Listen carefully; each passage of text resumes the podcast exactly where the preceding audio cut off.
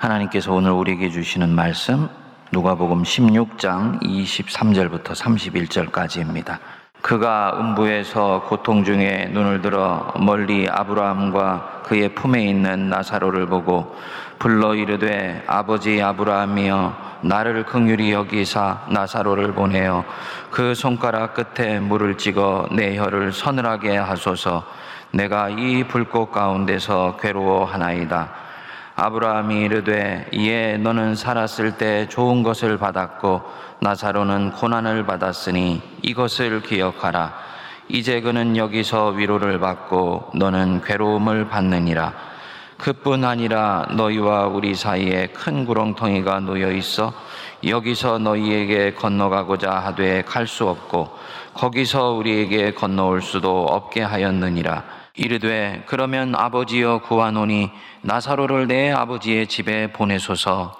내 형제 다섯이 있으니 그들에게 증언하게 하여 그들로 이 고통받는 곳에 오지 않게 하소서.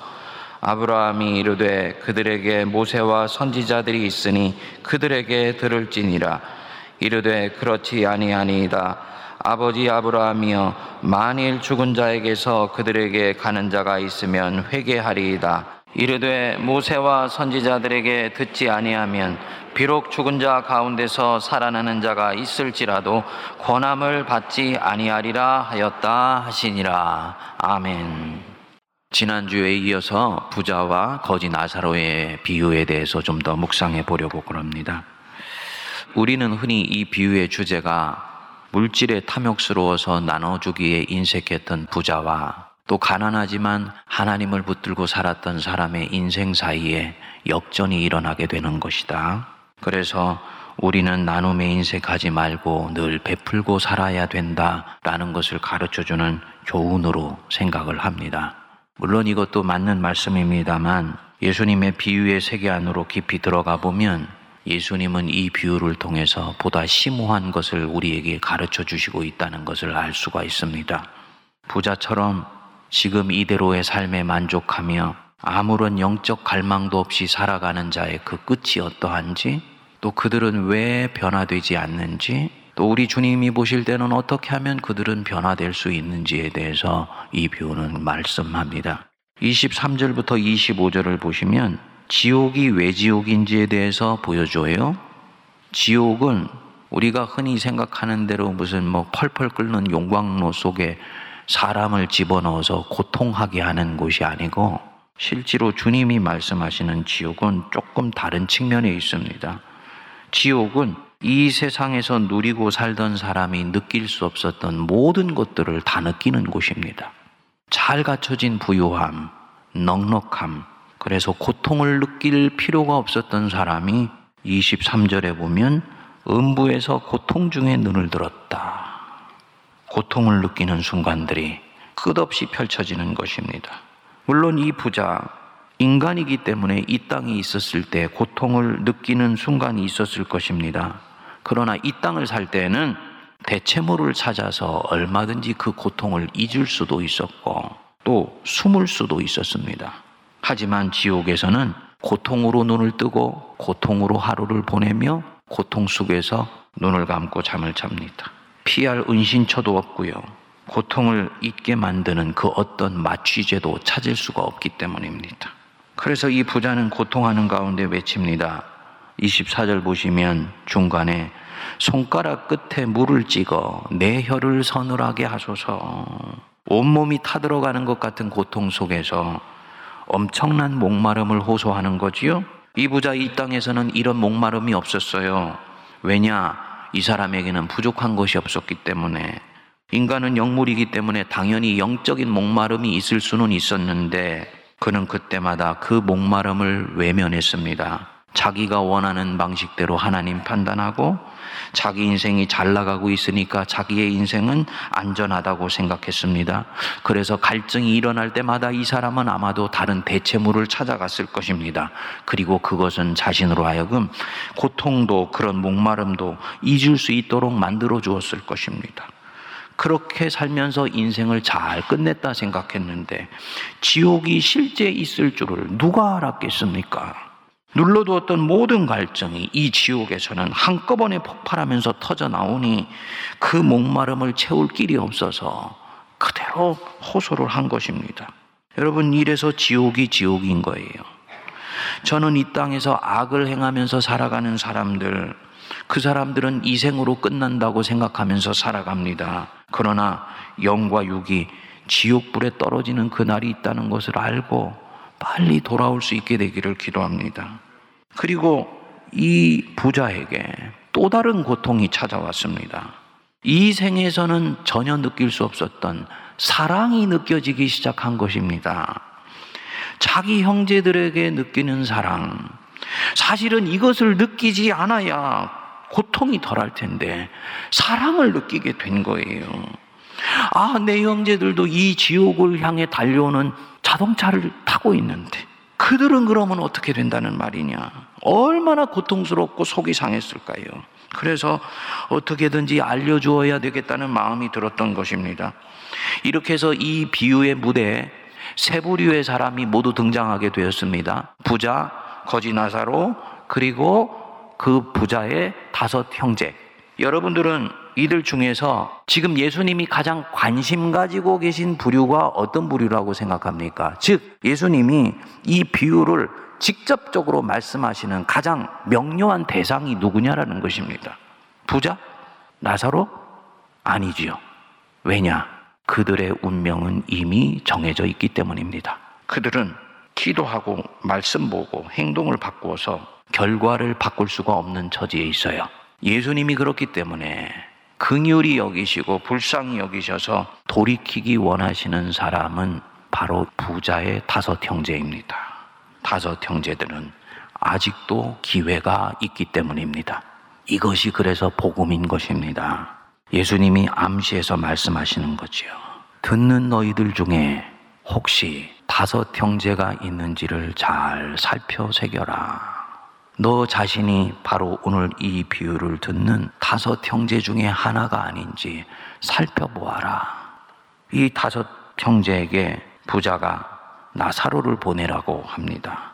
왜냐? 내 형제 다섯도 내가 살았던 삶의 방식과 별반 다르지 않은 삶을 살고 있기 때문에 이들 또한 이런 지옥이 있으리라고는 꿈에도 생각하지 못한 채 이 지옥을 향해 달려오는 인생 자동차를 타고 있기 때문에 그들은 아마도 오래전에 고장나버린 자동차이지만 자신들은 무엇이 고장난 줄도 모르고 그 차를 달리고 있는 사람들일지도 모릅니다. 그러면서도 신앙의 빨간불을 몇 개나 그냥 지나쳐 왔습니다. 경찰에게도 잡히지 않았고 무탈해요. 그렇기 때문에 그들은 자기 자신들이 대단히 현명한 사람으로 다른 사람들보다 앞서 나가고 있는 인생에서 승승장구하고 있는 사람들이라고 착각하고 있을지도 모르지요. 여러분, 이 형제들은 무신론자가 아닙니다.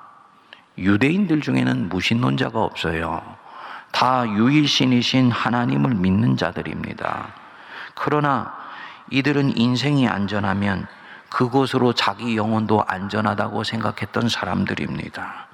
전혀 영적인 것에 대해서 갈망이나 영적으로 성장하는 것에 대한 목마름이 없었던 것입니다. 오늘 이 부자와 나사로의 비유는 말합니다. 부자와 그 다섯 형제 같이 굴곡 없는 삶을 조심하라. 굴곡 없는 삶에 만족하는 자기 자신을 엄히 경계해라. 삶에 큰 풍파가 없고 평안하게 흘러가는 것이 오히려 너를 나태하게 하고 신앙의 빨간 물이 켜져 있으나 붙잡히지 않았기 때문에 대수롭지 않게 그냥 스쳐가고 있는 너 자신의 영혼에 대해서 깊이 살펴보아라. 너는 아마도 지금 별일 없이 사니 앞으로도 별일 없이 살 수 있을 거라고 생각하겠지. 다른 사람들도 다 그렇게 예수 믿고 사는데 뭐 예수 믿는 것이 특별한 것이 있는가라고 생각하면서 힘들게 살 필요가 없다고 생각하겠지. 부자는 자신의 이런 생각이 완전히 오판이었다는 것을 이 지옥에 와서야 저절히 깨달아 알게 되었습니다. 그는 후회했겠지요? 왜 그때는 몰랐을까? 왜 그때 편한 시절에 이것을 알아차리지를 못했을까? 그렇구나. 그때는 나에게 아무도 알려주는 사람이 없었어. 하나님이 계시로 나에게 가르쳐 주는 그런 경우가 없었어. 그래 아브라함에게 얘기해서 나사로를 전령으로 내 형제들에게 지금이라도 보내달라고 해야 되겠다. 그래서 28절을 보시면 내 형제 다섯이 있으니 그들에게 증언하게 하여 그들로 이 고통받는 곳에 오지 않게 하소서. 여러분 이 절박한 마음이 지금 다가오세요. 증언하게 하여 원어로는 경고하게 하여입니다. 지금 그리로 가면 안 된다는 것을 경고하게 할 수 있도록 나사로를 좀 보내주십시오. 그 부자는 하나님의 계시가 끊겼기 때문에 이들의 삶을 돌이킬 수 있는 계시가 그들에게 임하지 않았기 때문에 저들은 지금도 계속 지옥을 향해 달려오는 그 자동차 위에 천연덕스럽게 타고 있다는 것입니다. 그런데 아브라함의 입에서 전혀 의외의 반응이 나왔지요. 29절 한번 보십시오. 우리 같이 한번 읽어보겠습니다. 시작. 아브라함이 이르되 그들에게 모세와 선지자들이 있으니 그들에게 들을지니라. 모세와 선지자들이 너희들에게 있지 않냐? 모세, 율법책, 선지자, 하나님의 말씀을 전하는 사람들, 그들이 있지 않느냐? 그들에게 들으면 되는 것이야. 오늘 우리 신약 시대에 사는 우리들로 치면 그 다섯 형제에게는 이미 그들이 날마다 손에 끼고 있는 성경책이 있어. 주일마다 매일마다 수요일마다 하나님 말씀을 전해주는 종들이 있어 선포되는 말씀이 있어 그것을 통해 들으면 충분한 거야. 굳이 나사로를 거기에 보낼 이유가 없는 거야. 우리 주님이 그렇게 말씀하신 것이죠. 그랬더니 이 부자가 뭐라고 그럽니까? 30절에 이르되 그렇지 아니하니이다. 아버지 아브라함이여 만일 죽은 자에게서 그들에게 가는 자가 있으면 회개하리이다. 무슨 뜻입니까? 예수님, 저들에게 모세와 선지자의 말씀은 이미 낡고 고루한 진리가 되어 버렸습니다. 그들은 그 진리에 너무너무나 익숙해지고 진보하게 느껴져서 그들은 반응하려고 하지를 않습니다. 그래서 그 모세와 선지자의 말씀은 저들을 움직일 수가 없고 돌이킬 수가 없습니다. 내 형제들, 우리를 위해서 이 땅에 오신 예수 그리스도 살아계신 하나님의 아들이 와 계시지만 그들은 예수님에 대한 이야기도 이제는 시큰둥해 합니다. 선포되는 말씀이요. 그것은 인간의 말로 듣기에 그들은 전혀 반응하지를 않습니다. 이게 바로 그 뜻이에요. 그렇지 아니하니이다. 그럼 뭐냐? 죽은 자에게서 저들에게 가는 자가 있으면 그때야 기적이 일어난 것을 보고 그들은 반응하여 회개하기 시작할 것입니다. 이 얘기를 들으시고 예수님이 아브라함의 입을 통해서 명료하게 결론으로 말씀하십니다. 31절 우리 같이 읽겠습니다. 이르되 모세와 선지자들에게 듣지 아니하면 비록 죽은 자 가운데서 살아나는 자가 있을지라도 권함을 받지 아니하리라 하였다 하시니라. 모세와 선지자들에게 듣지 아니하면 죽은 자 가운데 살아나는 자가 있어도 그들은 권한받지 않는다. 여기 이 모세와 선지자들에게 듣는다. 모세와 선지자들에게 들을지어다. 할 때 이 듣는다는 말이 헬라어로는 아쿠사토산이라 그래서요. 원형이 에코스입니다. 성경에서는 두 가지 종류의 들음이 있습니다. 귀로 듣는 것 있습니다. 물리적인 들음이에요. 다방에서 커피를 마시면서 신변 잡기의 얘기를 하면서 웃지요? 그거 귀로 듣는 거예요. 그런데 영으로 듣는 것이 있습니다. 말하는 사람 자신에게 내 감정과 느낌과 호흡을 튜닝하여서 고정하여서 그 사람이 얘기하는 모든 것들 내 몸속에 영혼 속에 빨아들이는 거예요. 바로 여기서 에코스라는 말은 영으로 듣는 것을 말하는 것입니다. 누군가 고통스러운 얘기를 하는데 그 사람의 고통이 내 안에 그대로 전달되어 온다. 이 사람 지금 영으로 에코스 하고 있는 것입니다. 이 순간에는 그의 아픔뿐만 아니라 느낌, 감정, 말하지 않는 것까지 다 내게 캐치되면서 두 사람의 관계 사이에 엄청난 변화가 일어나게 됩니다. 내 얘기를 듣고 있다고 생각하는 그 상대방을 보면서 고통을 토해놓았던 사람은 이상하게도 자기의 이 고통이 조금씩 조금씩 치유되는 것을 느끼는 거예요. 인격과 인격이 에코스가 되어서 영과 영이 부딪힐 때 나타나는 놀라운 현상입니다. 모세와 선지자에게 들으라 라고 할 때는 바로 이 부분을 말씀하는 것입니다. 그런데 진리를 거절하는 사람은 기적이 일어나도 어차피 듣지를 않는다. 그들은 지금 이 순간에 이대로 살고 있는 것으로 충분하다고 여기기 때문에 자기가 굳이 말씀에 의해서 들어서 반응하여 변화될 필요성을 느끼고 있지를 못하기 때문에 그들에게 있어서는 모세와 선지자뿐만 아니라 이적이 일어날지라도 거룩하신 하나님 앞에 반응하려고 하지를 않을 것이다라는 것입니다. 여러분, 여기서 이 권함을 받지 않는다 이 말이 원래의 뜻으로는 설득되려고 하지 않는다라는 뜻입니다. 굉장히 무서운 말입니다. 자기가 가지고 있는 전제, 선입견, 경험이 가져다 준 나의 가치관으로부터 새로 무엇인가로 설득되려고 하지를 않을 것이다라는 것입니다. 에코스 하지를 않는 거예요. 왜 이 에코스가 안 되는가? 하나님의 아들을 사랑하시지 않기 때문도 아니고 모세와 선지자를 통해 말씀하시지 않기 때문도 아닙니다. 왜냐? 첫째, 늘 말씀하시지만 이들은 자기 안의 소리가 크기 때문에 하나님의 음성을 다 튀겨버려 내기 때문입니다. 자기 소리가 간섭 현상을 일으켜서 성경의 음성을 애초부터 받아들일 여지가 없고 내뱉어 버리기 때문에 듣는 사람은 애초부터 들을 수가 없는 것입니다. 부자와 이 다섯 형제 비극은 바로 이 부분에 있었습니다. 부자와 다섯 형제는 자신들이 듣고 있다고 생각했습니다. 저와 여러분들이 진정으로 듣고 있을 때는 아, 내가 안 듣고 있을지도 모른다라는 스스로에 대한 경계하는 마음이 찾아옵니다. 이 마음이 찾아온 순간 이미 이 사람은 듣기 시작한 것입니다. 내가 하나님의 말씀을 안 듣고 있다라고 했을 때는 그 다음에 무슨 마음이 찾아오나요? 주님, 불쌍히 여겨주시고 주의 음성을 들을 수 있는 겸비하는 마음을 허락하여 주옵소서. 라고 기도하겠지요? 이미 그 순간 이 사람은 듣기 시작한 거예요. 그런데 이 부자와 다섯 형제는 수십 년을 살았는데도 모세와 선지자에게 듣지 못했다 그랬지 않습니까? 왜냐? 이들은 자신이 듣고 있다고 생각했기 때문입니다. 그렇지만 그것은 자기의 소리였지 하나님의 소리가 아니었던 것입니다.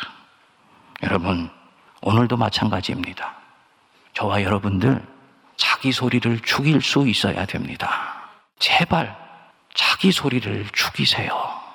그래야 성경을 통해서 말씀하시는 영음을 들을 수가 있습니다. 저는 교회를 섬기면서 한 번도 초신자나 세례를 받지 않은 교인들이 교회를 어지럽히는 것을 본 적이 없습니다. 누가 교회를 어렵게 하느냐? 누가 덕을 해치느냐? 신앙이 좋은 사람들, 기도하는 사람들, 교회 생활이 이미 익숙해져 있는 사람들, 교회의 리더들입니다. 이들은 자기 소리와 성령의 소리가 믹스업되어 있어서 자기의 소리를 성령의 소리로 착각을 합니다. 그래서 다른 사람들에게 부딪히고 상처를 주면서도 그것이 상처라고 절대로 생각하지 않습니다. 교회 소란과 분란을 일으켜요. 그렇지만 그것은 당연한 것이라고 생각을 하게 됩니다. 내 안에 이전보다 내 자신 속에 들려오는 소리가 많이 커졌다. 가만히 있을 때도 나는 이 생각이 움직이는 것이 그치지를 않아. 라는 생각이 드는 분들 계시면 여러분 그때는 사역을 중지하고 행동을 중지하고 골방으로 찾아가셔야 됩니다. 주님께 들으셔야지 돼요. 이 사역의 현장 속에서는 오히려 이 이미지 때문에 듣기 힘들다 한다면 먼 곳으로 가서 하나님께 기도원이나 리추리 센터를 가서 주님과 독대하는 시간을 가지셔야지 됩니다. 그때 이 사람이 바로 이 부자와 다섯 형제가 빠져 있었던 함정으로부터 벗어날 수가 있는 것입니다.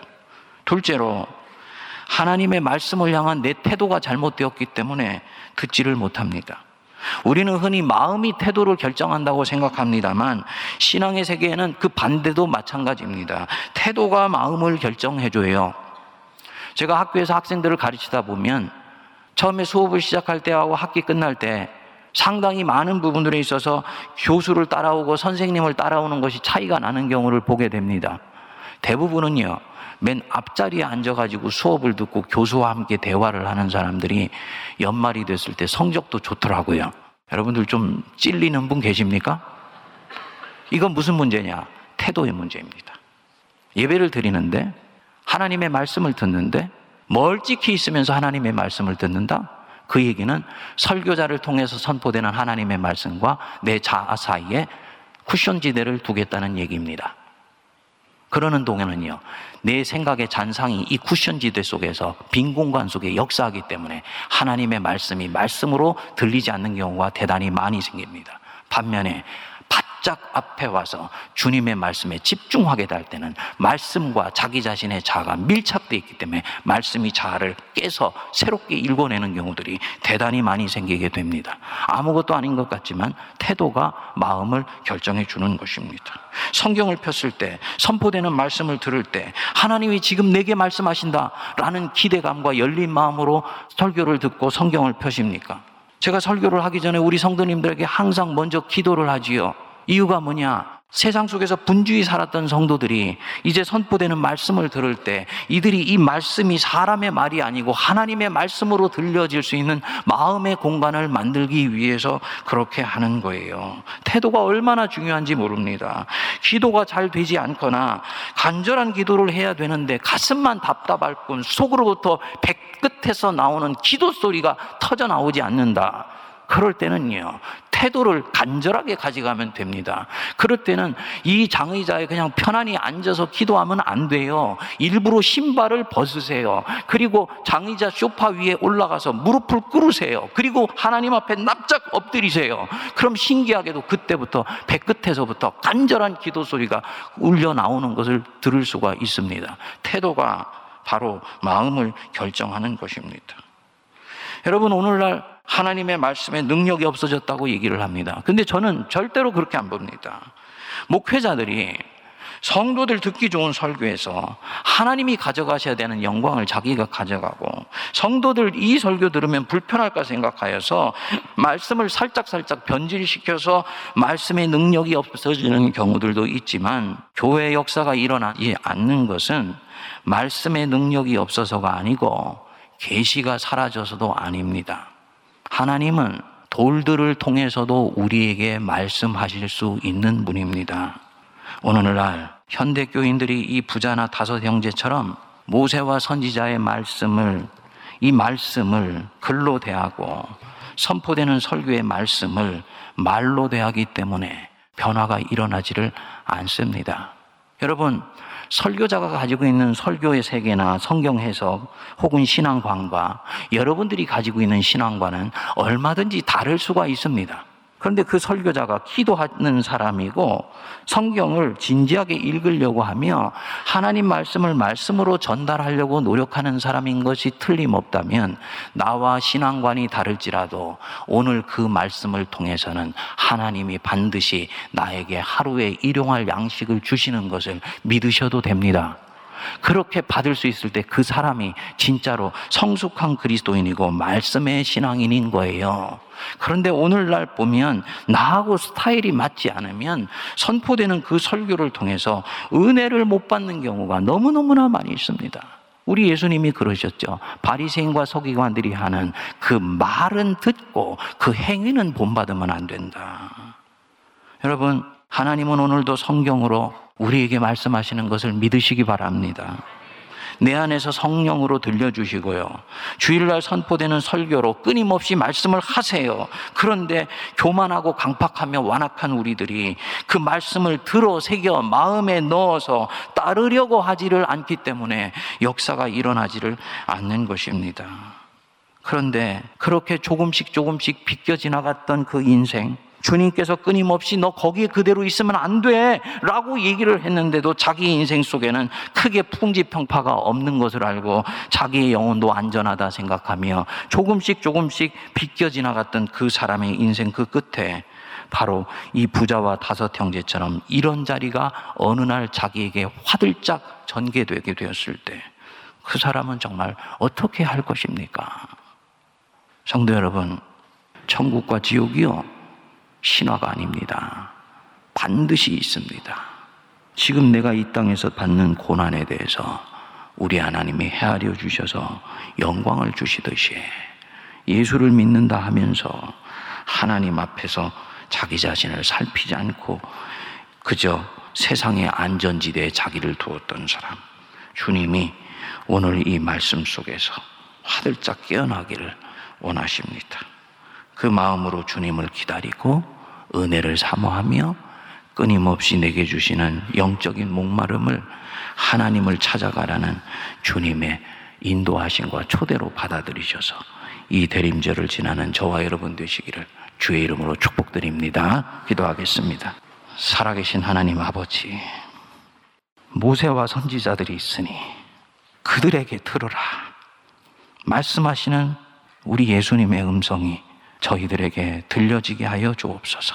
지나가는 것과 세상 것과 진리를 위장한 거짓 같은 것들 때문에 끊임없이 하나님의 말씀은 침해되며 천국은 흔들리며 하나님 백성들의 영혼은 심히 혼탁되어 있으나 이때야말로 하나님 말씀 안에 깊이 뿌리를 내리게 하여 주셔서 우리 주 예수 그리스도와 성령을 통해 주시는 그분의 육성에만 반응하며 쫓아가는 선한 양들 될 수 있도록 저희에게 은혜를 더하여 주옵소서. 예수님 이름으로 기도하옵나이다. 아멘.